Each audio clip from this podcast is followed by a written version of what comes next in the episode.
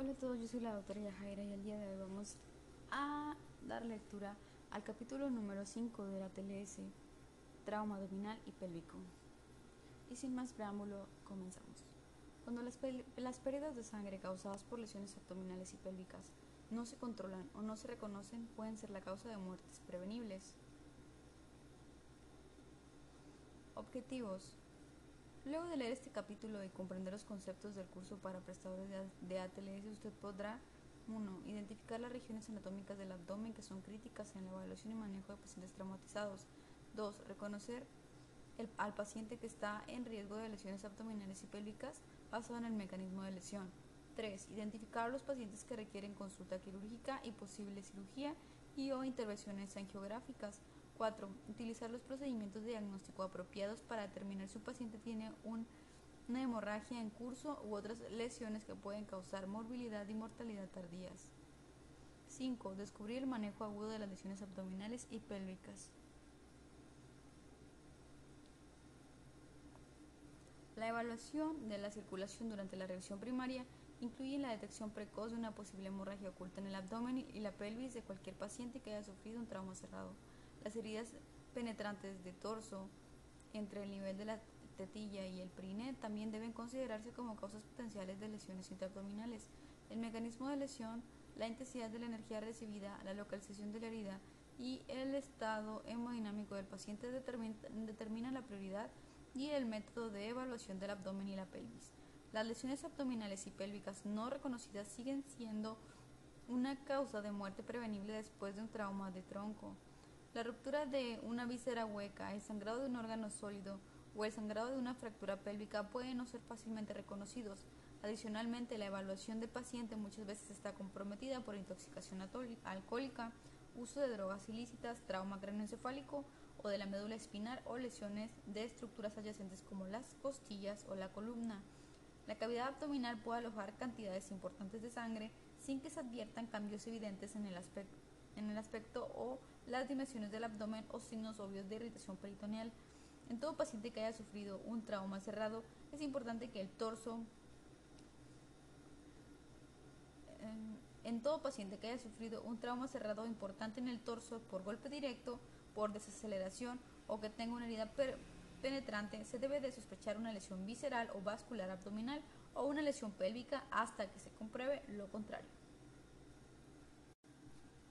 Anatomía del abdomen. En la figura 5.1 se presenta una revisión de la, anatomía del abdomen que enfatiza las estructuras críticas en la evaluación y manejo de los pacientes traumatizados. El abdomen está parcialmente incluido en el tórax inferior.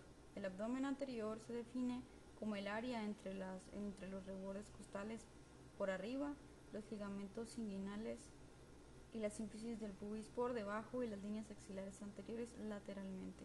La mayoría de las vísceras huecas están en riesgo cuando hay una lesión en el abdomen anterior. La región toracoabdominal es una región delimitada anteriormente por la área inferior de la línea mamilar, por detrás por el borde inferior de las escápulas y por abajo con la línea inferior que pasa por los rebordes costales. Esta región se encuentra protegida en parte por los huesos del tórax e incluye el diafragma, el hígado, el vaso y el estómago, dado que el diafragma se eleva hasta el cuarto espacio intercostal durante la expiración completa. Las fracturas de costillas inferiores o las heridas penetrantes por debajo de la línea mamilar pueden ocasionar lesiones de vísceras abdominales. El flanco es el área entre las líneas axilares anteriores y posteriores desde el sexto espacio intercostal hasta la cresta ilíaca. El dorso es el área localizada entre las líneas axilares posteriores, desde la punta de las escápulas hasta las crestas ilíacas. Esto incluye el tóraco abdomen posterior. La musculatura en el flanco, la espalda y la región espinal actúa como protección parcial para, contra la lesión visceral. El flanco y el dorso contienen espacio retroperitoneal este espacio virtual es el área posterior al revestimiento peritoneal en el abdomen. Contiene la aorta abdominal, la vena cava inferior, la mayor parte del duodeno, el páncreas, los riñones y los uréteres. la parte posterior del colon ascendente y del colon descendente y los componentes retroperitoneales de la cavidad pélvica. Las lesiones de las estructuras viscerales retroperitoneales son difíciles de reconocer porque ocurren en la parte profunda del abdomen y, no, y pueden no, representar, no presentar el inicio, al inicio síntomas o signos de peritonitis. Además, el espacio retroperitoneal no puede ser evaluado por lavado peritoneal diagnóstico y es inadecuadamente visualizado con la evaluación por ecografía focalizada en trauma.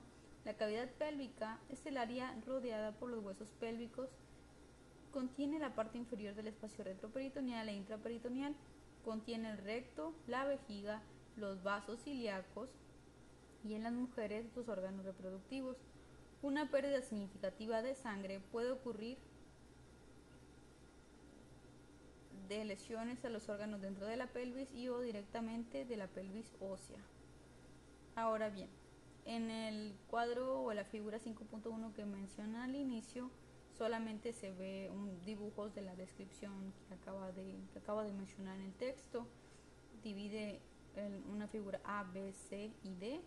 En la A se observa una imagen y delimitaciones del abdomen anterior. En la B de los flancos. En la C del dorso y en la D de la cavidad pélvica.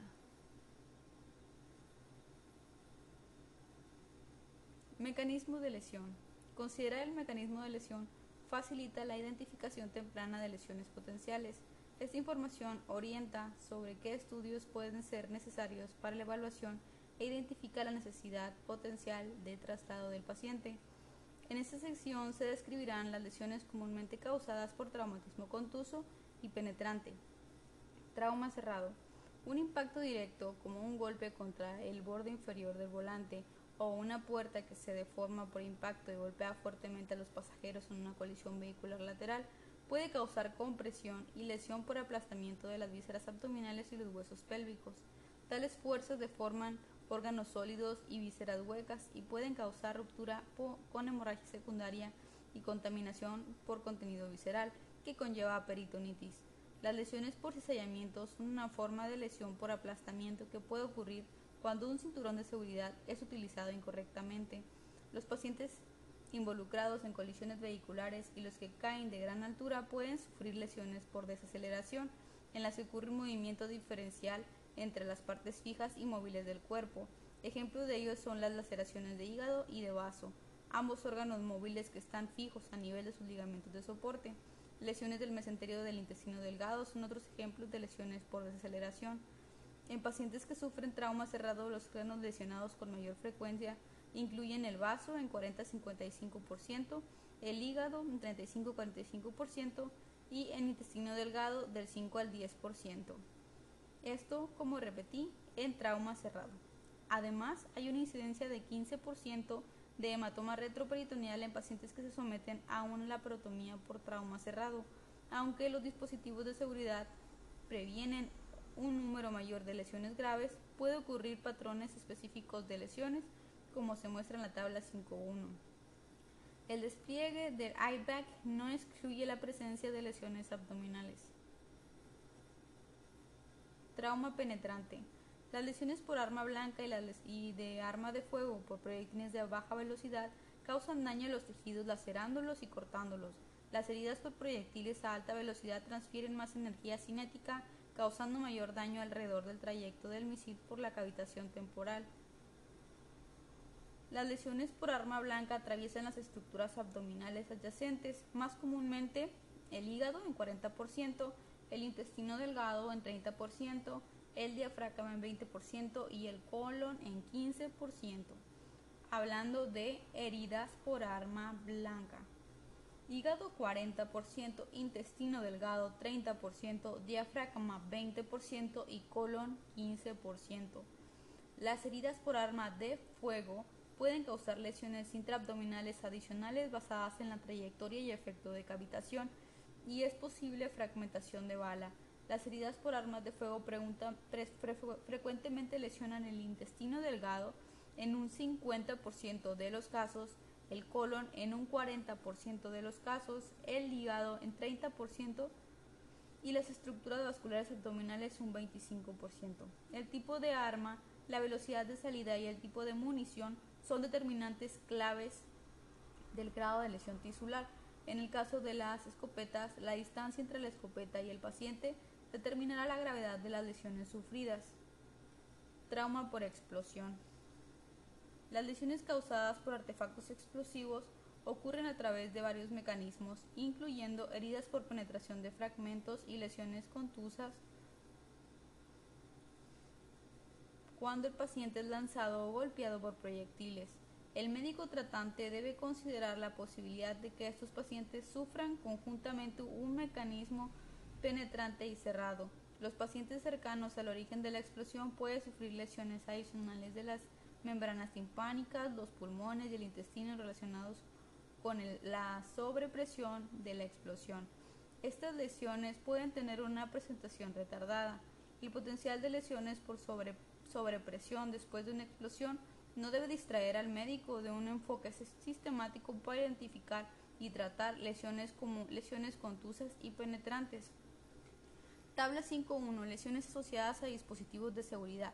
Dispositivo de seguridad. Cinturón de dos puntas de cadera compresión e hiperflexión, y la lesión que puede provocar desgarro o abulsión del mesenterio intestinal o mango de balde, ruptura del intestino o colon, trombosis de la arteria ilíaca o aorta abdominal, fractura de chance de la, vértebra lumbar y lesión pancreática o duodenal. Cinturón de tres puntos o arnés de hombro. Deslizamiento por debajo del cinturón o compresión. La lesión que puede provocar ruptura de víscera abdominal superior, desgarro de íntima o trombosis de las arterias intra, intrainominadas, carótida, subclavias o vertebrales, fractura o luxación de la columna cervical, fracturas costales y contusión pulmonar, y bolsa de aire, contacto, contacto de desaceleración, flexión, o sea, cuando no tiene cinturón, e hiperextensión, o sea, también sin cinturón. Lesiones que pueden provocar abrasiones de la cara y ojos, lesiones cardíacas y fracturas de columna. Ahora otro cuadro que dice peligro latente, lesión abdominal inadvertida o no reconocida y prevención. Comprender el papel que juega el mecanismo de lesión en las lesiones abdominales. No subestimar el grado de energía que se entrega al abdomen en el traumatismo contuso, reconocer que las heridas pequeñas y de baja energía, por ejemplo las heridas por arma blanca y fragmentación, pueden causar lesiones viscerales o vasculares, realizar una eh, reevaluación abdominal frecuente, ya que solo el examen, un solo examen no elimina completamente la presencia de lesión. Los proyectiles de alta energía pueden producir lesiones transgesiales a la trayectoria del misil y las trayectorias de misiles pueden ser alteradas por volteretas o creación de un camino secundario después de golpear un hueso o fragmentarse. Esto puede dar como resultado lesiones remotas en comparación con las heridas cutáneas. Evaluación y manejo. En pacientes hipotensos, el objetivo es identificar rápidamente una lesión abdominal o pélvica y determinar si esta es la causa de la hipotensión. Los antecedentes del accidente, el examen físico y las herramientas de diagnóstico complementario pueden establecer la presencia de lesiones abdominales y pélvicas que requieren el control hemorrágico urgente. Los pacientes hemodinámicamente normales sin signos de peritonitis pueden someterse a una evaluación más detallada para determinar la presencia de lesiones que puedan causar morbilidad y mortalidad tardías. Esta evaluación debe incluir exámenes físicos repetidos para identificar cualquier signo de sangrado o peritonitis que pueda desarrollarse con el tiempo. Historia. En la evaluación de un paciente lesionado en una colisión vehicular, la información pertinente a obtener incluye la velocidad del vehículo, el tipo de colisión, si fue frontal o lateral, roce, impacto trasero o vuelco, la deformación de partes del vehículo dentro de la cabina de pasajeros, los dispositivos de seguridad utilizados, el despliegue de las bolsas de aire, la posición del paciente en el vehículo y el estado de los otros pasajeros. Para pacientes con lesiones por caída, es importante saber la altura de la caída debido al aumento de riesgo potencial de una caída por desaceleración mientras mayor la altura. Estos datos de evento pueden ser proporcionados por el paciente, por otros pasajeros, por la policía o por el personal paramédico. La información sobre signos vitales, lesiones evidentes y respuesta al tratamiento en la escena puede ser obtenida también por el personal que dio la asistencia prehospitalaria. Cuando se evalúa a un paciente que ha sufrido un traumatismo penetrante, la información pertinente a, obtener incluye el tiempo transcurrido desde la lesión, el tipo de arma, por ejemplo, cuchillo, pistola, rifle, escopeta, la distancia del atacante, en particular en las heridas causadas por escopeta, ya que la probabilidad de lesiones viscerales es mayor, mayores disminuye cuando la distancia supera los 3 metros el número de heridas de arma blanca o de proyectiles de arma de fuego recibidos y la cantidad de sangre en el lugar del incidente. Información importante adicional para obtener del paciente incluyen la magnitud y la ubicación del dolor abdominal. Las explosiones pueden producir lesiones viscerales por sobrepresión. El riesgo aumenta cuando el paciente estuvo cerca de la explosión o cuando una explosión ocurre en un espacio cerrado. Examen físico. El examen abdominal es realizado en una secuencia sistemática, inspección, auscultación, percusión y palpación. Esto es seguido por la evaluación de la pelvis y de los glúteos, al igual que el examen uretral, perineal y, si está indicado, rectal y vaginal. Los hallazgos, ya sean positivos o negativos, deberán documentarse en detalle en la historia clínica del paciente. Inspección, auscultación, percusión y palpación. En la mayoría de los casos el paciente debe de ser totalmente desvestido para permitir un examen detallado. Durante la inspección examine el abdomen anterior y posterior al igual que el tórax bajo y el periné en busca de abrasiones y contusiones producidas por los sistemas de salud, laceraciones, por los sistemas de seguridad, laceraciones, heridas penetrantes, empalamiento por cuerpos extraños, evisceración de piplón o intestino delgado y signos de embarazo. Inspecciona el flanco, el escroto, el meato urinario y el área perineal en busca de sangre, hinchazón o moretones. La laceración del periné, la vagina, el recto o las nalgas puede estar asociada con una fractura pélvica abierta en pacientes con traumatismo contuso. Los pliegues cutáneos en pacientes obesos pueden enmascarar lesiones penetrantes y aumentar la dificultad de evaluación del abdomen y la pelvis. Para su examen completo de la espalda, realice una cuidadosa rotación en bloque del paciente. Al finalizar el examen físico rápido, el paciente debe de ser cubierto con mantas térmicas para ayudar a prevenir la hipotermia. Aunque la auscultación es necesaria, la presencia o ausencia de sonidos intestinales no necesariamente se correlaciona con la lesión y la capacidad de escuchar sonidos intestinales puede verse comprometida en un departamento de urgencia ruidoso. La percusión provoca un ligero movimiento en el peritoneo y puede provocar signos de irritación peritoneal. Cuando la sensibilidad al rebote esté presente, no busque evidencia adicional de, irritación, ya que puede causar dolor innecesario. La contracción muscular voluntaria del paciente puede hacer que el examen abdominal no sea fiable. Por el contrario, la defensa muscular involuntaria es un signo confiable de irritación peritoneal. La palpación también puede diferenciar el dolor superficial, es decir, de la pared abdominal, del dolor profundo. Determine si un útero grávido está presente. Si lo estuviera, estime la edad fetal. Evaluación pélvica. Las hemorragias pelvianas graves pueden ocurrir rápidamente y los médicos deben de hacer el diagnóstico sin demora para poder iniciar la reanimación apropiada. Una hipotensión inexplicada puede ser la única manifestación inicial de una disrupción pelviana mayor.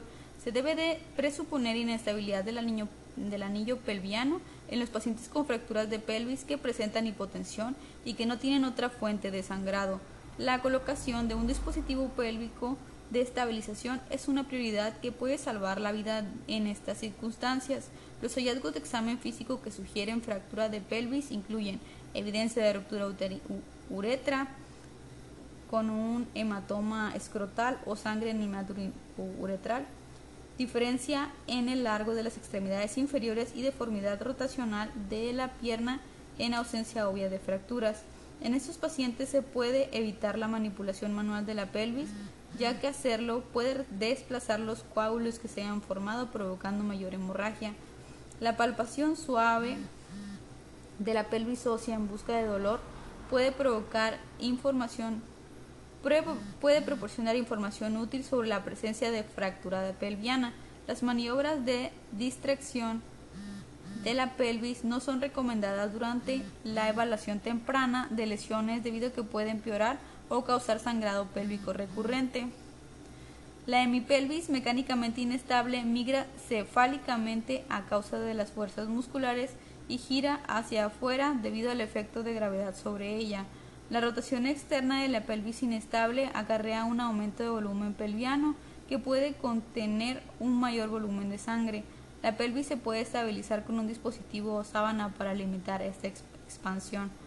El estabilizador pélvico debe de estar centrado sobre los trocánteres mayores en, en vez de sobre las crestas ilíacas. La presencia de anomalías neurológicas de las extremidades inferiores o heridas abiertas en el flanco, el perineo, la vagina o el recto puede ser evidenciada la, la inestabilidad del anillo pélvico. Una radiografía antero-posterior de la pelvis es un complemento útil para identificar una fractura pelviana, dadas las limitaciones de un examen físico clínico. Peligros latentes. La manipulación repetida de una pelvis fracturada puede agravar la hemorragia. Prevención. La palpación suave de la pelvis ósea puede proporcionar información útil sobre la presencia de fracturas pélvicas. Evite examinar múltiples veces y realizar maniobras de distracción de la pelvis Aplique correcta y tempranamente el dispositivo de estabilización pelviano para limitar el sangrado. Los pliegues cutáneos en pacientes obesos pueden enmascarar lesiones penetrantes y aumentar la dificultad de la evaluación abdominal y pélvica. Prevención. Examine los pliegues cutáneos buscando heridas, cuerpos extraños y lesiones. Peligro. El examen abdominal de los pacientes pediátricos puede ser difícil de interpretar. Prevención. Utilice estudios diagnósticos, por ejemplo, FAST, TAC u otras imágenes según sea necesario para evaluar hallazgos equívocos. Examen uretral, perineal, rectal, vaginal y de glúteos. La presencia de sangre en el meato uretral sugiere una alta posibilidad de una lesión en la uretra. La equimosis o hematoma del escroto del periné también sugiere lesión uretral, aunque estos signos pueden estar ausentes inmediatamente después de la lesión. En los pacientes que han sufrido un traumatismo cerrado, los, objetivos del examen rectal son evaluar el tono del esfínter y la integridad de la mucosa rectal e identificar cualquier fractura probable de pelvis. La palpación de la glándula prostática no es un signo confiable de lesión uretral. En los pacientes con heridas penetrantes, el examen rectal se utiliza para evaluar el tono del esfínter y buscar sangre evidente, lo que puede indicar una perforación intestinal. No coloque un catéter urinario en un paciente con hematoma perineal o sangre en el meato uretral antes de una evaluación definitiva de lesión uretral. Los, fragmentos óseos de una fractura pélvica o heridas penetrantes pueden lacerar la vagina. Se debe realizar un examen vaginal cuando se sospecha una lesión, como en presencia de laceración perineal compleja, fractura pelviana o una herida transpélvica por arma de fuego. En las mujeres inconscientes, que estén menstruando se debe examinar la vagina para descartar la presencia de tampones. Si se dejan en su lugar pueden causar sepsis tardía. La región glútea que extiende la región glútea se extiende desde las crestas ilíacas hasta los pliegues glúteos. Las lesiones penetrantes en esta zona están asociadas con una incidencia de hasta 50% de lesiones intraabdominales significativas, incluyendo lesiones rectales por debajo de la reflexión peritoneal. Estas heridas requieren una evaluación para tales lesiones. Anexos al examen físico. Después de diagnosticar y tratar los problemas de la, vida, de la vía aérea, la respiración y la circulación del paciente, se suelen insertar catéteres gástricos y urinarios como anexos a la evaluación primaria. Tubos gástricos y urinarios. Los objetivos terapéuticos de colocar tempranamente una sonda gástrica durante la revisión primaria incluyen aliviar una dilatación gástrica aguda y descomprimir el estómago antes de efectuar un lavado peritoneal si es necesario. La colocación de una sonda gástrica puede disminuir el riesgo de aspiración, sin embargo puede provocar vómitos en un paciente con reflejo nauseoso presente. La presencia de sangre en el contenido gástrico sugiere lesión esofágica o en el tracto digestivo alto, si se excluyó sangrado de la nasofaringe y orofaringe. Si un paciente tiene fracturas faciales severas o posible fractura del cráneo basilar, inserte el tubo gástrico a través de la boca para evitar el paso del tubo nasal a través de la placa cribiforme hacia el cerebro. Un catéter urinario colocado durante la reanimación aliviará la retención urinaria, identificará el sangrado, permitirá el monitoreo del gasto urinario como índice de perfusión tisular y descomprimirá la vejiga antes del lavado peritoneal diagnóstico si es que se realiza. Una vejiga llena mejora las imágenes pelvianas del FAST, por lo tanto, si se está considerando realizar FAST, se debe retrasar la colocación de un catéter urinario hasta que se complete la prueba. La hematuria evidente indica traumatismo en el tracto geniturinario, incluyendo los riñones, los uréteres y la vejiga. La ausencia de hematuria no excluye una lesión en el tracto geniturinario. Un uretrograma retrógrado es imprescindible cuando el paciente no puede orinar, requiere un, estabilizador pelviano o tiene sangre en el meato. Hematoma escrotal o equimosis perineal. Para reducir el riesgo de aumentar la complejidad de una lesión uretral, conforme que la uretra esté intacta antes de insertar. Confirme que la uretra esté intacta antes de insertar un catéter urinario. Una uretra lesionada detecta, detectada durante la revisión primaria o secundaria puede requerir la inserción de una sonda suprapubiana por un método médico calificado.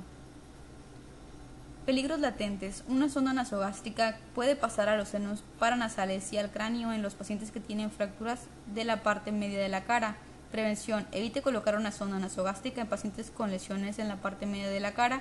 En su lugar, utilice una sonda orogástrica. Peligro. Los pacientes pediátricos traumatizados tienen altas tasas de distensión gástrica aguda. Prevención. Una sonda gástrica puede ser beneficiosa en pacientes pediátricos para reducir los riesgos de aspiración y estimulación vagal. Peligro. El paso de una sonda gástrica puede ser imposible en pacientes con una hernia de hiato más comunes en adultos mayores. Prevención. Para evitar lesiones iatrogénicas, no continúe intentando la colocación de sonda nasogástrica si hubo varios intentos fallidos. La colocación puede eventualmente requerir asistencia radiológica o de otro tipo. Otros estudios. Con preparación y un enfoque de trabajo en equipo eficiente, el examen físico puede hacerse en muy poco tiempo. En pacientes con un estado hemodinámico alterado, la exclusión rápida de la hemorragia intraabdominal es necesaria y puede ser realizado un FAST o un lavado peritoneal diagnóstico. La única contraindicación para hacer estos estudios es la existencia de una indicación de la parotomía. Los pacientes con los siguientes hallazgos requieren una evaluación abdominal adicional para identificar o excluir la lesión intraabdominal. Sensorio alterado, sensibilidad alterada, lesión a estructuras adyacentes como las costillas inferiores, la pelvis y la columna lumbar examen físico equívoco, anticipación de pérdida prolongada de contacto con el paciente como anestesia general para lesiones intraabdominales o estudios radiológicos prolongados, signo de cinturón de seguridad con sospecha de lesión intestinal. Cuando se sospecha una lesión intraabdominal, un número de estudios puede proporcionar información útil. Sin embargo, cuando ya existen indicaciones para el traslado del paciente, no realice exámenes que consuman mucho tiempo, incluyendo la ataque abdominal. La tabla 5.2 resume las indicaciones, ventajas y desventajas de usar lavado peritoneal difuso diagnóstico, el FAST y la TAC para evaluar el trauma abdominal cerrado. Radiografías para el trauma abdominal. Se recomienda una radiografía de tórax antero-posterior para evaluar a los pacientes con traumatismo cerrado múltiple. Los pacientes hemodinámicamente inestables con heridas abdominales penetrantes no requieren radiografías en el departamento de urgencias, si el paciente se encuentra hemodinámicamente compensado y tiene un trauma penetrante por encima del ombligo, eh, del ombligo o una lesión toracoabdominal sospechosa, una radiografía de tórax de pie es útil para excluir un hemotórax asociado a un neumotórax o para determinar la presencia de aire intraperitoneal. En los pacientes con trauma penetrante hemodinámicamente normales, se puede obtener una radiografía abdominal supina para demostrar la trayectoria de proyectil y determinar la presencia de aire retroperitoneal previa marcación de todas las heridas de entrada y salida con marcadores radiopacos o clips. La obtención de dos vías, es decir, antero-posterior y lateral, puede permitir la orientación espacial de los cuerpos extraños. Una radiología pélvica AP puede ayudar a establecer la fuente de pérdida sanguínea en pacientes hemodinámicamente descompensados y en pacientes con dolor pélvico o dolor a la palpación. Un paciente alerta y despierto sin dolor espontáneo o dolor a la palpación de la pelvis no requiere una radiografía pélvica.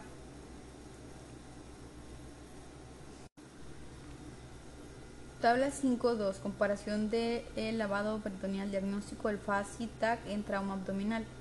Lavado peritoneal diagnóstico. Ventajas. Determinación de cirugía temprana. Se realiza rápidamente. Puede detectar lesiones inestables. No requiere transporte desde el área de reanimación. Desventajas. Es invasivo. Hay riesgos de lesión relacionada con el procedimiento. Requiere descompresión gástrica y urinaria para la prevención de complicaciones no repetible, interfiere con la interpretación del TAC o FAS posterior, tiene baja especificidad y no puede identificar lesiones de diafragma. Indicaciones para pacientes hemodinámicamente anormales con trauma abdominal cerrado, trauma abdominal penetrante sin otras indicaciones de la parotomía inmediata. El FAST. Ventajas. Determinación de cirugía temprana, no invasivo, se realiza rápidamente, repetible y no requiere transporte desde el área de reanimación. Desventajas, operador dependiente, distorsión por gas intestinal y enfisema subcutáneo, puede no identificar lesiones de diafragma, intestino y lesiones pancreáticas, no evalúa completamente las estructuras retroperitoneales, no visualiza aire libre, el hábito corporal puede limitar la claridad de la imagen. Indicaciones, paciente hemodinámicamente anormales con trauma abdominal cerrado, trauma abdominal penetrante sin otras indicaciones de la parotomía inmediata. TAC, ventajas, diagnóstico anatómico, no invasivo, repetible, visualiza estructuras retroperitoneales y visualiza estructuras óseas y tejidos blandos, así como visualiza también el aire libre. Desventajas, mayor costo y toma más tiempo radiación y exposición del contraste IV, puede fallar en identificar lesiones de diafragma, puede fallar en identificar algunas lesiones de intestino y páncreas y requiere transporte desde el área de reanimación. Indicaciones en paciente hemodinámicamente normal con trauma abdominal cerrado penetrante y en trauma penetrante de la espalda o flanco sin otras indicaciones de la parotomía inmediata. Entonces, el lavado peritoneal diagnóstico va a estar indicado en pacientes hemodinámicamente anormales con trauma abdominal cerrado que no tengan indicación de la parotomía si no hay FAST. El FAST se va a, a indicar cuando el paciente está hemodinámicamente anormal con un trauma abdominal cerrado, con un trauma abdominal penetrante que no tenga indicación de la parotomía inmediata y el TAC va a indicarse en pacientes hemodinámicamente normales con trauma abdominal cerrado que también o, o trauma penetrante de la espalda o flanco sin otra indicación de la parotomía inmediata.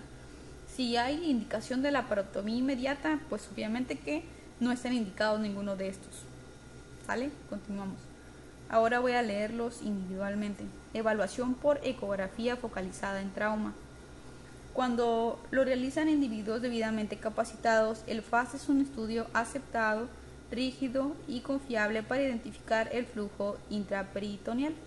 Tiene la ventaja de ser repetible y también puede detectar el taponamiento cardíaco, una de las causas no hipovolémicas de la hipotensión. El FAS incluye el examen de cuatro regiones: el saco pericárdico, la fosa hepatorrenal, la fosa esplenorrenal y la pelvis o el saco de Douglas. Después de revisar una después de realizar una exploración inicial, los médicos pueden realizar el estudio una vez, una sola o varias veces para detectar hemoperitoneo progresivo. El FAS se puede realizar a la cabecera del paciente en la sala de reanimación al mismo tiempo que se realizan otros procedimientos diagnósticos o terapéuticos.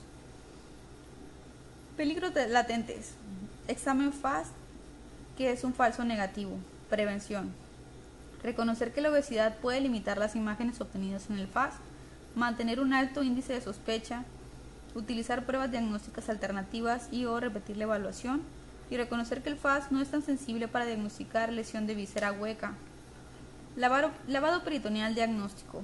El LPD es otro estudio que puede realizarse rápidamente para identificar la hemorragia, debido a que puede alterar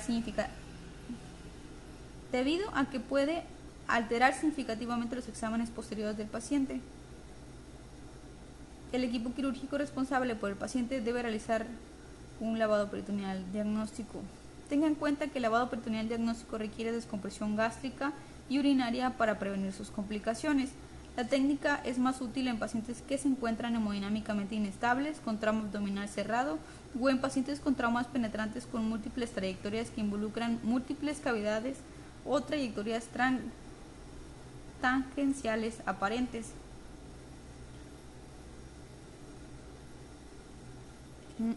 Finalmente, los pacientes hemodinámicamente normales que requieren una evaluación abdominal en, en situaciones en las que el fácil ataque no están disponibles, pueden beneficiarse con el uso de lavado peritoneal diagnóstico. En los medios donde el ataque o el FAS están disponibles, el lavado peritoneal diagnóstico se utiliza poco porque es invasivo y requiere experiencia quirúrgica. Las contraindicaciones relativas del lavado peritoneal diagnóstico incluyen operaciones abdominales previas, obesidad mórbida, cirrosis avanzada y coagulopatía preexistente. Una técnica infraumbilical abierta, semiabierta o cerrada, como la de, Seldinger, es aceptable en manos de médicos capacitados. En pacientes con fracturas de pelvis se requiere un abordaje supraumbilical abierto para entrar en un hematoma pélvico re preperitoneal anterior. En los pacientes con embarazo avanzado, use un método abierto supraumbilical para no lesionar el útero grávido. La aspiración de contenido gastrointestinal, de fibras vegetales o de bilis a través del catéter de lavado es indicación de la parotomía. La aspiración de 10 cc o más de sangre en pacientes hemodinámicamente descompensados es indicación de la parotomía. Dos indicaciones de la parotomía. Ya sea que encontremos contenido gastrointestinal o fibras vegetales o bilis, que va a ser pues, perforación de víscera hueca, o la aspiración de más de 10 cc de sangre que va a ser hemorragia es igual a la parotomía, punto. Tomografía computarizada. La TAC es un procedimiento diagnóstico que requiere el transporte del paciente hasta el tomógrafo, es decir, retirar al paciente del área de reanimación, la administración de contraste intravenoso y la exposición a la radiación. La TAC es un procedimiento que requiere tiempo, aunque menos que la tomografía computarizada moderna que debe utilizarse solo en pacientes hemodinámicamente compensados en los que no hay indicación aparente de una laparotomía la emergencia. No realice una tomografía computarizada si retrasa el traslado del paciente a un nivel de atención superior. Las tomografías computarizadas proporcionan información específica de un órgano lesionado y la extensión de la lesión y pueden diagnosticar lesiones de órganos retroperitoneales y pélvicos que son difíciles de evaluar con el examen físico. FAST y el lavado peritoneal diagnóstico. Las contraindicaciones relativas para el uso de TAC incluyen demora en la disponibilidad del tomógrafo, un paciente que no coopera y que no puede ser sedado de forma segura y alergia al medio de contraste. Algunas lesiones gastrointestinales diafragmáticas y pancreáticas pueden pasar inadvertidas en la TAC. En ausencia de lesiones hepáticas o esplénicas, la presencia de líquido libre en la cavidad abdominal sugiere una lesión del tracto gastrointestinal y en, su mesenterio. Y muchos cirujanos de trauma consideran que este hallazgo es una indicación para intervención quirúrgica temprana. La paroscopía diagnóstica o toracoscopía. La laparoscopía diagnóstica es un método aceptado para evaluar al paciente hemodinámicamente normal con trauma penetrante y potencialmente con una lesión tangencial y sin indicación de la parotomía. La laparoscopía es útil para diagnosticar la lesión diafragmática y la penetración peritoneal. La necesidad de anestesia general limita su utilidad. Estudios contrastados. Los estudios contrastados pueden ayudar en el diagnóstico de lesiones específicas que se sospechan, pero no deben retrasar la atención de pacientes hemodinámicamente inestables. Estos estudios incluyen uretrografía, cistografía, pielograma intravenoso y estudios contrastados gastrointestinales. La uretrografía debe realizarse antes de insertar un catéter urinario cuando se sospecha una lesión uretral. El uretrograma se realiza con un catéter urinario de 8 French asegurado en el meato por inflado de balón de 1.5 a 2 mililitros. Aproximadamente 30 a 35 mililitros de material de contraste sin diluir se instilan con presión suave. En los varones se realiza una radiografía con proyección antero-posterior con ligero estiramiento del pene hacia uno de los hombros del paciente. Un estudio adecuado muestra el reflujo del contraste en la vejiga. Un cistograma o cistografía por TAC es el método más eficaz para diagnosticar una ruptura de vejiga intraperitoneal o extraperitoneal. Se conecta una jeringa sin su émbolo a la sonda vesical manteniéndola a 40 centímetros por encima del paciente y se deja fluir 350 mililitros de medio de contraste hidrosoluble hacia la vejiga hasta que el flujo se detenga. El paciente orina espontáneamente o el paciente refiere molestia. Se instilan 50 mililitros adicionales para asegurar la distensión de la vejiga para descartar una lesión son necesarias radiografías anteroposteriores y postmiccional. La evaluación de la vejiga y pelvis por TAC es un estudio alternativo que proporciona información adicional de los riñones y de los huesos de la pelvis. Las lesiones del aparato urinario se estudian mejor a través de un TAC con contraste. Si la TAC no está disponible, una pielografía intravenosa provee una alternativa. Se aplica una inyección rápida con una dosis alta, 200 miligramos de yodo por kilogramo de peso, de contraste renal. Los cálices renales deben verse en una radiografía de abdomen en los dos minutos de completada la inyección. La falta de visualización unilateral de un riñón ocurre en la ausencia de, de un riñón, trombosis o abulsión de la arteria renal o destrucción masiva del parénquima. La no visualización puede justificar una evaluación radiológica adicional. Las lesiones aisladas de las estructuras gastrointestinales retroperitoneales, por ejemplo, duodeno, colon ascendente o descendente, recto, vías biliares y páncreas, pueden no causar peritonitis inmediatamente y pueden no ser detectadas por lavado peritoneal diagnóstico o el FAS cuando se sospecha una lesión en una de esas estructuras. Puede ser útil la TAC con, con contraste. Estudios de contraste intravenosos gastrointestinales superiores e inferiores y estudios por imagen pancreatobiliar. Sin embargo, es el cirujano quien cirujano tratante quien define finalmente cuál de los estudios debe ser solicitado. Peligros latentes. Identificación tardía de la lesión intraabdominal o pélvica que provoca una muerte precoz por hemorragia o muerte tardía por lesión visceral. Prevención. Reconozca los mecanismos de lesión que pueden desembocar en lesiones intraabdominales reconozca los factores que pueden limitar la utilidad de un examen físico, utilice anexos de diagnóstico tales como FAS, líquido, eh, lavado peritoneal diagnóstico y TAC para ayudar al diagnóstico. La evaluación con examen físico y anexos tales como la ecografía y radiografías pueden verse comprometidas en los pacientes obesos. Prevención. Mantenga un alto índice de sospecha de lesión intraabdominal pélvica en pacientes obesos con el potencial de lesión abdominal, independientemente del mecanismo y reconozca las limitaciones potenciales de los anexos de imagen. Peligro. Lesiones aparentemente menores de abdomen y pelvis que pueden ser la causa de sangrado severo en individuos más ancianos y frágiles, así como quienes reciben terapia anticoagulante. Prevención. Un tratamiento temprano y agresivo es esencial para obtener resultados óptimos. Realice una determinación temprana del grado de coagulopatía e inicie la revisión cuando sea apropiado. Evaluación de lesiones penetrantes específicas. La etiología de la lesión, por ejemplo, la herida por arma blanca o por arma de fuego, ubicación anatómica, por ejemplo, tóraco, abdominal anterior, posterior o flanco, y los recursos disponibles influyen en la evaluación del tramo abdominal penetrante.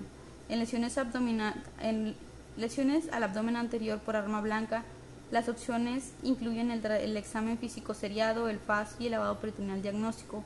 La laparotomía diagnóstica es un estudio confiable para determinar la penetración peritoneal y diafragmática en lesiones toracoabdominales, además de la tomografía computarizada con doble contraste, vía oral e intravenoso o triple vía oral rectal e intravenoso. Las tomografías computarizadas con doble o triple contraste son útiles en lesiones de flanco y espalda. Eh, en todos los casos de trauma penetrante, la cirugía inmediata puede ser necesaria para el diagnóstico y tratamiento. Peligros latentes. Retraso en el traslado para realizar el ataque del abdomen. Prevención. Cuando un paciente requiere traslado a un nivel más elevado de, de cuidado, la TAC no debe retrasar dicho tratamiento. Traslado. La TAC debe de realizarse si la TAC se debe realizar si modifica la tensión en la institución que deriva o facilita la estabilización del paciente para su traslado. La mayoría de las heridas por arma de fuego abdominales son manejadas por la parotomía exploratoria. La incidencia de lesión intraperitoneal significativa se aproxima al 98% cuando la, la penetración abdominal está presente. Las heridas por arma blanca en el abdomen pueden manejarse de forma selectiva pero cerca del 30% causan lesión intraperitoneal. Por tanto, las indicaciones para la parotomía en pacientes con heridas abdominales penetrantes incluyen anormalidad hemodinámica, herida por arma de fuego con trayectoria transperitoneal, signos de irritación peritoneal y signos de, de penetración peritoneal, por ejemplo, evisceración. Repito, las indicaciones para la parotomía en pacientes con heridas abdominales penetrantes son anormalidad hemodinámica, heridas por arma de fuego con trayectoria transperitoneal, signos de irritación peritoneal y signos de penetración peritoneal, por ejemplo, la evisceración. Peligro. Retraso en el diagnóstico de lesión intraabdominal en un paciente con herida por arma de fuego tangencial en el abdomen. Prevención. Las heridas por arma de fuego tangenciales pueden no ser tangenciales, por ejemplo, penetran la cavidad peritoneal. Las heridas penetrantes de alta velocidad pueden producir lesiones sin penetración peritoneal por efecto explosivo. Esto es más común con las heridas por explosión o militares. Heridas toracoabdominales. Las opciones de evaluación para pacientes sin indicación de la parotomía inmediata, pero con posibles lesiones en el diafragma y en las estructuras de abdomen superior, incluyen toracoscopía, laparoscopía, lavado peritoneal diagnóstico y TAC heridas abdominales anteriores, manejo no quirúrgico. Aproximadamente el 55 a 60% de todos los pacientes con heridas por arma blanca que penetran el peritoneo anterior tienen hipotensión, peritonitis o evisceración del epiplón o intestino delgado. Estos pacientes requieren la parotomía de emergencia, sin embargo el tratamiento no quirúrgico puede considerarse en pacientes hemodinámicamente normales, sin signos peritoneales o evisceración.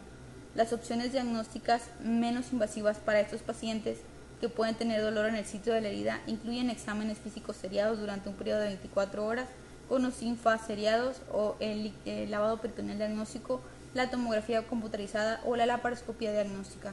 Aunque un FAS positivo puede ser útil en esta situación, un FAS negativo no excluye la posibilidad de una lesión visceral sin un gran volumen de líquido intraabdominal.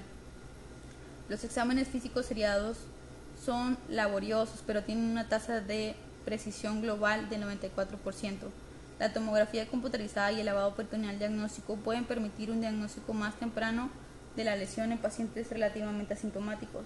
La laparoscopía diagnóstica puede confirmar o excluir penetración peritoneal, pero es menos útil para identificar lesiones específicas. El cirujano determinará cuándo debe utilizarse el lavado peritoneal diagnóstico y la laparoscopía. Lesiones de flanco y dorso, manejo no quirúrgico. El espesor de los músculos del flanco y de la espalda protegen las vísceras subyacentes de las lesiones causadas por muchas heridas por arma blanca y algunas heridas por armas de fuego. Para los pacientes que no presentan indicaciones de la parotomía inmediata, las opciones diagnósticas menos invasivas incluyen examen físico seriados, con o sin seriados, tomografías computarizadas con doble o triple contraste y lavado peritoneal diagnóstico. En pacientes con heridas posteriores a la, a la línea axilar anterior, el examen físico seriado para el desarrollo de peritonitis es muy preciso en la determinación de lesiones retro o intraperitoneales. La TAC con doble o triple contraste es un estudio que demanda tiempo, pero que puede evaluar más completamente el colon retroperitoneal al lado de la herida. La precisión es comparable a la de los exámenes físicos seriados. Sin embargo, la TAC permite un diagnóstico de lesión más precoz cuando se realiza correctamente. En raras ocasiones las lesiones retroperitoneales pueden no ser detectadas por exámenes seriados y TAC, y TAC con contraste. El seguimiento ambulatorio temprano es obligatorio después del, del periodo de 24 horas de observación en el hospital debido a su sutil presentación de ciertas lesiones de colon. El lavado peritoneal diagnóstico también se puede utilizar en estos pacientes como una prueba de detección precoz un lavado peritoneal diagnóstico positivo es una indicación para la otomía urgente. Sin embargo, el lavado peritoneal diagnóstico no puede detectar lesiones del colon retroperitoneal. Indicaciones de la parotomía. Se requiere un criterio quirúrgico para determinar el momento y la necesidad de la parotomía. Las siguientes son las indicaciones que se utilizan comúnmente para facilitar el proceso de toma de decisiones en este en este respecto.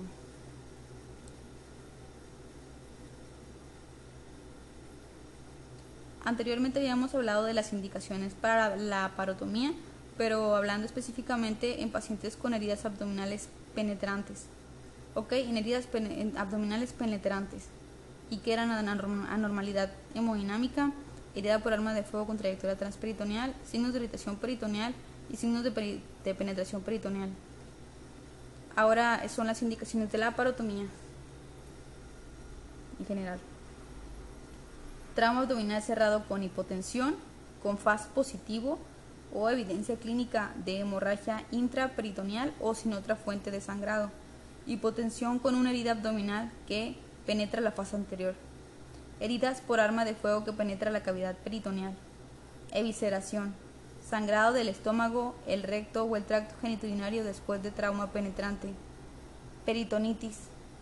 Aire libre, aire retroperitoneal o ruptura del diafragma, hemidiafragma.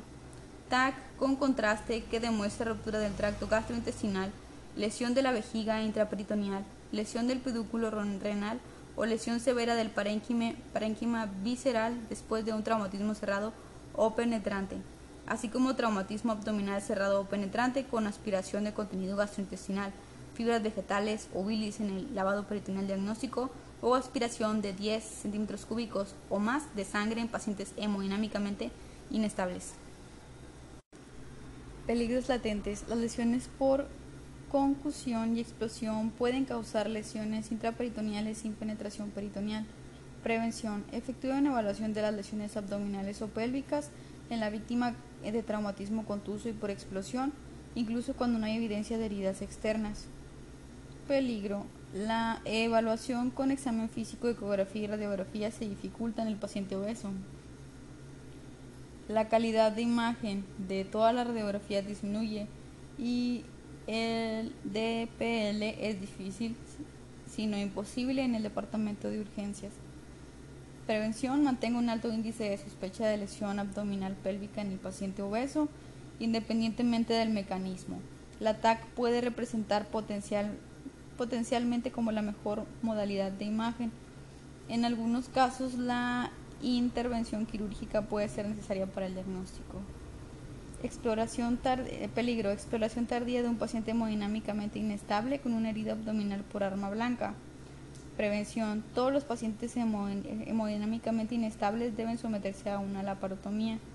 Los exámenes físicos seriados no son una opción en pacientes hemodinámicamente inestables ni en aquellos con peritonitis o evisceración. La TAC, el lavado peritoneal diagnóstico y el FAS no están indicados en pacientes con trauma abdominal penetrante que están están hemodinámicamente inestables o con aquellos con peritonitis o evisceración. Evaluaciones de otras lesiones específicas. El hígado, el vaso y el riñón son los órganos predominantemente implicados tras el traumatismo cerrado, aunque hay un aumento en la incidencia relativa de perforación de la víscera hueca y las lesiones de la columna lumbar con el uso incorrecto de cinturón de seguridad. El diagnóstico de lesiones de diafragma, duodeno, páncreas, sistema geniturinario y del intestino delgado puede ser difícil. La mayoría de las lesiones penetrantes se diagnostican durante la laparotomía. Lesiones diafragmáticas. El desgarro del diafragma puede producirse en cualquier porción de este, aunque el hemidiafragma izquierdo se lesiona con mayor frecuencia. Una lesión común es de 5 a 10 centímetros de longitud e involucra el hemidiafragma postrolateral izquierdo las anormalidades en la radiografía de tórax inicial incluyen elevación o apariencia borrosa de hemidiafragma, hemotórax, una sombra de gas anormal que oscurece el hemidiafragma o un tubo gástrico situado en el tórax. Sin embargo, la radiografía del tórax inicial puede ser normal en un pequeño porcentaje de pacientes. Sospeche este diagnóstico para cualquier herida penetrante de tórax y confírmelo a través de una laparotomía, toracoscopía o laparoscopía.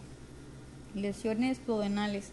La ruptura duodenal se suele encontrar en condiciones sin cinturón de seguridad involucrados en colisiones vehiculares con impacto frontal y pacientes con golpes directos en el abdomen, como ser el, el manubrio de la bicicleta, un aspirado gástrico sanguinoliento o aire retroperitoneal en una radiografía abdominal o en el LATAC debe levantar la sospecha de esta lesión.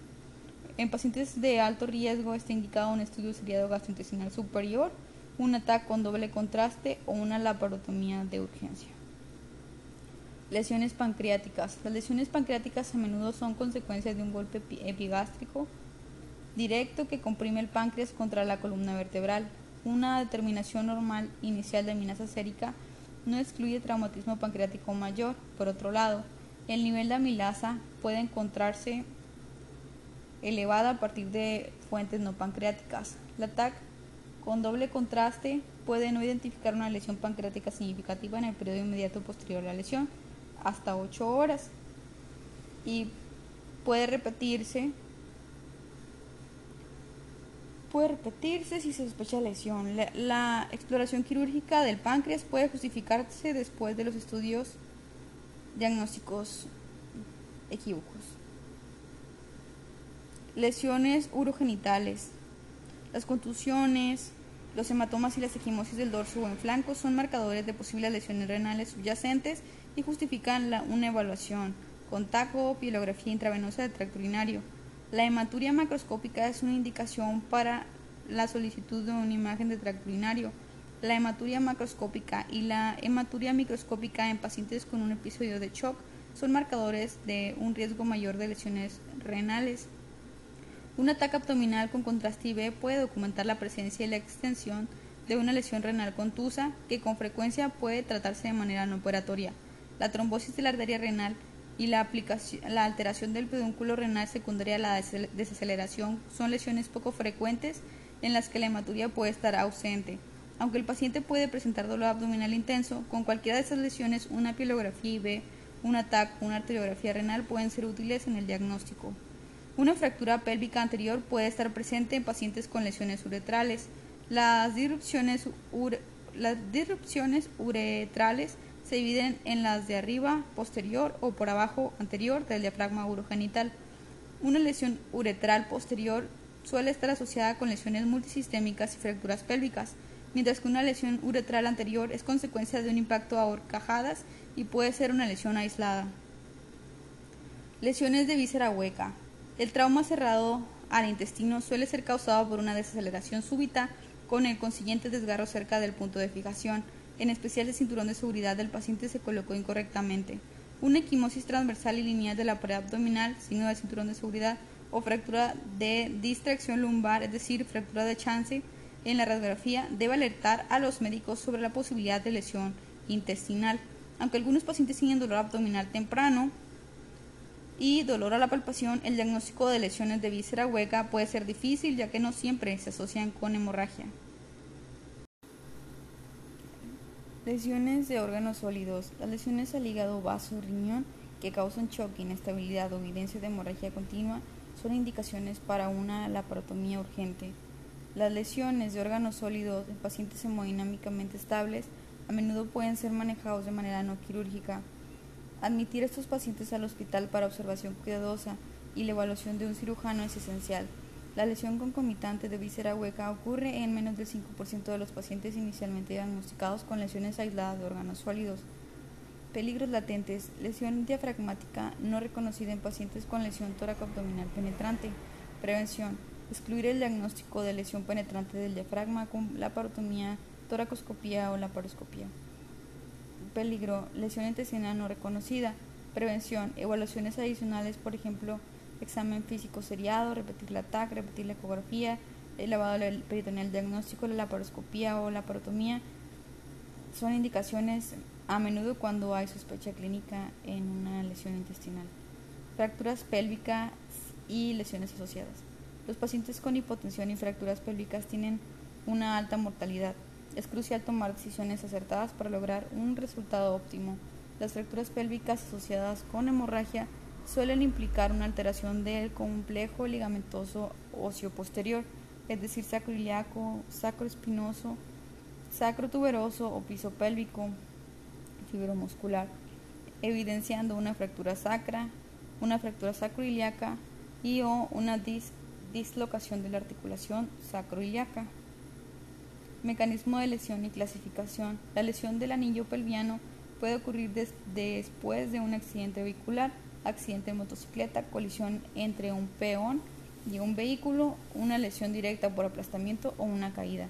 Las fracturas pélvicas se clasifican en cuatro tipos de acuerdo con los patrones de fuerza que causan la lesión. Compresión anteroposterior, compresión lateral, cizallamiento vertical y mecanismo combinado. Las lesiones por compresión anteroposterior se asocian a menudo a accidentes de motocicleta o a una colisión vehicular frontal. Este mecanismo produce la rotación externa de la hemipelvis con separación de la síntesis del pubis y desgarro del complejo ligamentoso posterior. El anillo pélvico interrumpido se ensancha, desgarrando el plexo venoso posterior y las ramas del sistema arterial ilíaco interno. La hemorragia puede ser severa y potencialmente letal. La lesión de compresión lateral, que involucra la fuerza dirigida lateralmente sobre la pelvis, es el mecanismo más común de fractura pélvica en una colisión vehicular. En contraste con la compresión AP, la hemipelvis gira internamente durante la compresión lateral, reduciendo el volumen pélvico y la tensión de las estructuras vasculares pélvicas. Esta rotación interna puede conducir el pubis hacia el sistema geniturinario inferior, causando potencialmente daño a la vejiga y o a la uretra. La hemorragia y otras secuelas de lesiones de compresión lateral rara vez causan la muerte, pero pueden producir morbilidad severa y permanente, y estos pacientes ancianos pueden desarrollar sangrados significativos por este mecanismo. Cuando esto ocurre, estos pacientes requieren técnicas precoces de control de hemorragia como la angioembolización. Los pacientes frágiles y ancianos pueden sangrar significativamente después de un trauma menor con fracturas de compresión lateral. El desplazamiento vertical de la articulación sacroiliaca también puede interrumpir la vasculatura ilíaca y provocar una hemorragia severa. En este mecanismo, una fuerza de estallamiento de alta energía se produce a lo largo del plato vertical a través de la parte anterior y posterior del anillo pelviano. Este desayamiento vertical rompe los ligamentos sacroespinoso y sacrotuberoso y genera una inestabilidad pélvica importante una caída de una altura mayor a 12 pies o 3.66 metros suele dar lugar a una lesión por sedimento vertical. La mortalidad en pacientes con todo tipo de fracturas pélvicas es de aproximadamente 1 de cada 6, con un rango de mortalidad del 5 al 30%. La mortalidad se eleva aproximadamente a 1 de cada 4, rango de 10 a 42%, en pacientes con fracturas pélvicas cerradas e hipotensión y en pacientes con fracturas pélvicas abiertas la mortalidad es cerca del 50%. La hemorragia es el principal factor potencialmente reversible que contribuye a la mortalidad. Manejo. El manejo inicial del shock hipovolémico asociado a una disrupción pélvica mayor requiere un control rápido de la hemorragia y reanimación con líquidos. El control de la hemorragia se logra mediante la estabilización mecánica del anillo pelviano y la compresión externa. Los pacientes con estas lesiones pueden ser evaluados y tratados inicialmente en establecimientos que no disponen de los recursos necesarios para manejar definitivamente la hemorragia asociada. En tales casos, los miembros del equipo de trauma pueden usar técnicas sencillas para estabilización de la pelvis antes del traslado del paciente, debido a que las lesiones pélvicas asociadas con hemorragia mayor giran externamente la hemipelvis la rotación interna de las extremidades inferiores puede ayudar al control de la hemorragia reduciendo el volumen pélvico. Mediante la aplicación de un soporte directamente sobre la pelvis del paciente, los médicos pueden fijarla y reducir aún más una posible hemorragia pélvica. Se puede lograr una fijación temporal suficiente de la pelvis inestable con una sábana, un, inmovilizador pélvico u otro dispositivo a nivel de los trocánteres mayores del fémur. En los casos de lesiones por sellamiento vertical, la tracción longitudinal aplicada a través de la piel o el esqueleto también puede ayudar a proporcionar estabilidad. Esto debe hacerse consultando a un especialista en ortopedia. La utilización de inmovilizadores pélvicos externos o un procedimiento de emergencia temporal. La aplicación apropiada es obligatoria y los pacientes con inmovilizadores pélvicos requieren un monitoreo cuidadoso del mismo. Los inmovilizadores apretados o los utilizados por largos lapsos pueden causar lesiones de la piel y ulceraciones sobre las prominencias óseas. El cuidado óptimo de los pacientes con anormalidades hemodinámicas relacionadas con las fracturas de la pelvis requiere un esfuerzo en equipo de cirujanos de trauma, ortopedistas y radiólogos así como intervencionistas o cirujanos vasculares. La embolización angiográfica se emplea frecuentemente para detener la hemorragia arterial relacionada con las fracturas de pelvis. El empaquetamiento preperitoneal es un método alternativo para controlar la hemorragia pélvica cuando la angioembolización se atrasa o no está disponible. La técnica de control de la hemorragia no son exclusivas y puede requerirse más de una técnica para el control exitoso de la hemorragia. Un cirujano de trauma debe desarrollar un plan terapéutico para pacientes con hemorragia pélvica de acuerdo con los recursos disponibles. Aunque el manejo definitivo de pacientes con choque hemorrágico y fracturas pélvicas es variable, la muestra la figura 510 muestra un algoritmo de tratamiento. Se requieren recursos significativos para el cuidado de los pacientes con fracturas severas de la pelvis. Es esencial considerar un traslado temprano a un centro de trauma. En un ambiente de recursos limitados, la ausencia de recursos quirúrgicos y o angiográficos para pacientes hemodinámicamente inestables con fracturas de pelvis o pacientes hemodinámicamente estables con lesiones significativas a órganos sólidos, es obligatorio el traslado temprano a un centro de trauma que cuente con estos recursos. Figura 510, algoritmo de manejo de fracturas pélvicas y choque hemorrágico. Manejo inicial, después consulta quirúrgica y aplicación de inmovilizador pélvico, después valorar si hay sangre intraperitoneal. Si sí la hay, es indicación inmediata de la parotomía. Y si no la hay, hay que realizar empaquetamiento preperitoneal y hay que realizar una angiografía para después aplicar un dispositivo de fijación y control de la hemorragia. Trabajo en equipo. El equipo debe ser capaz de determinar las prioridades de tratamiento e identificar cuál de quizás varios estudios e intervenciones simultáneas deben realizarse. El líder del equipo debe reconocer la necesidad de aplicar un inmovilizador pélvico y asegurar su colocación correcta mientras se continúe evaluando la respuesta a la reanimación. Asegurarse de que los miembros del equipo trabajen con eficacia y rapidez para evitar cualquier retraso en el, traslado de un paciente con lesión abdominal a atención definitiva. Resumen del capítulo.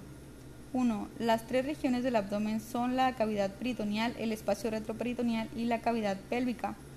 La cavidad pélvica contiene componentes tanto de la cavidad peritoneal y el espacio retroperitoneal. 2. La consulta temprana con un cirujano es necesaria para un paciente con posibles lesiones intraabdominales. Una vez que las funciones vitales del paciente han sido controladas, la evaluación y manejo varían dependiendo del mecanismo de lesión. 3. Los pacientes hemodinámicamente inestables con múltiples lesiones por trauma cerrado deben de ser evaluados rápidamente buscando evidencia de sangrado intraabdominal o contaminación por contenido proveniente del tracto gastrointestinal mediante la realización de un FAS o un lavado peritoneal diagnóstico. 4. Los pacientes que requieren traslado a un nivel más alto de atención deben de ser reconocidos tempranamente y estabilizados sin realizar medidas diagnósticas no esenciales. 5. Las indicaciones para la tomografía computarizada en pacientes hemodinámicamente compensados incluyen la posibilidad de evaluar de forma fiable el abdomen con un examen físico, así como la presencia de dolor abdominal espontáneo, dolor abdominal a la palpación o ambos. La decisión de operar se basa en el órgano u órganos específicos involucrados y la gravedad de lesión. 6. Todos los pacientes con heridas penetrantes del abdomen e hipotensión asociada a peritonitis o evisceración requieren la parotomía urgente. Aquellos con heridas por arma de fuego en quienes el examen físico o por estudios radiológicos evidentemente muestren que atraviesa la cavidad peritoneal o área visceral vascular del retroperitoneo también habitualmente requieren una laparotomía. Los pacientes asintomáticos con heridas por arma blanca en el abdomen anterior que penetra la fascia o el peritoneo en la exploración local de la herida requieren mayor evaluación y existen varias alternativas aceptables. 7. Los pacientes asintomáticos con heridas por arma blanca o flanco o dorso que claramente no son superficiales deben de ser evaluados mediante examen seriado o TAC con contraste. 8. El manejo de trauma cerrado y penetrante en el abdomen y la pelvis incluye determinar el mecanismo de las lesiones, restablecer las funciones vitales y optimizar la oxigenación y perfusión, reconocer rápidamente las fuentes de hemorragia con medidas para controlarla, examen físico inicial meticuloso, repetido con intervalos regulares, estabilización pélvica, la parotomía, embolización angiográfica y empaque preperitoneal, así como selección de maniobras especiales en el diagnóstico según sea necesario y realizadas con una pérdida mínima de tiempo. Por último, mantener un alto índice de sospecha relacionado con áreas con lesiones ocultas vasculares y retroperitoneales. Muy bien, y ese fue el capítulo número 5 de la TLS en décima edición. Espero que les haya gustado. Suscríbanse. Hasta luego.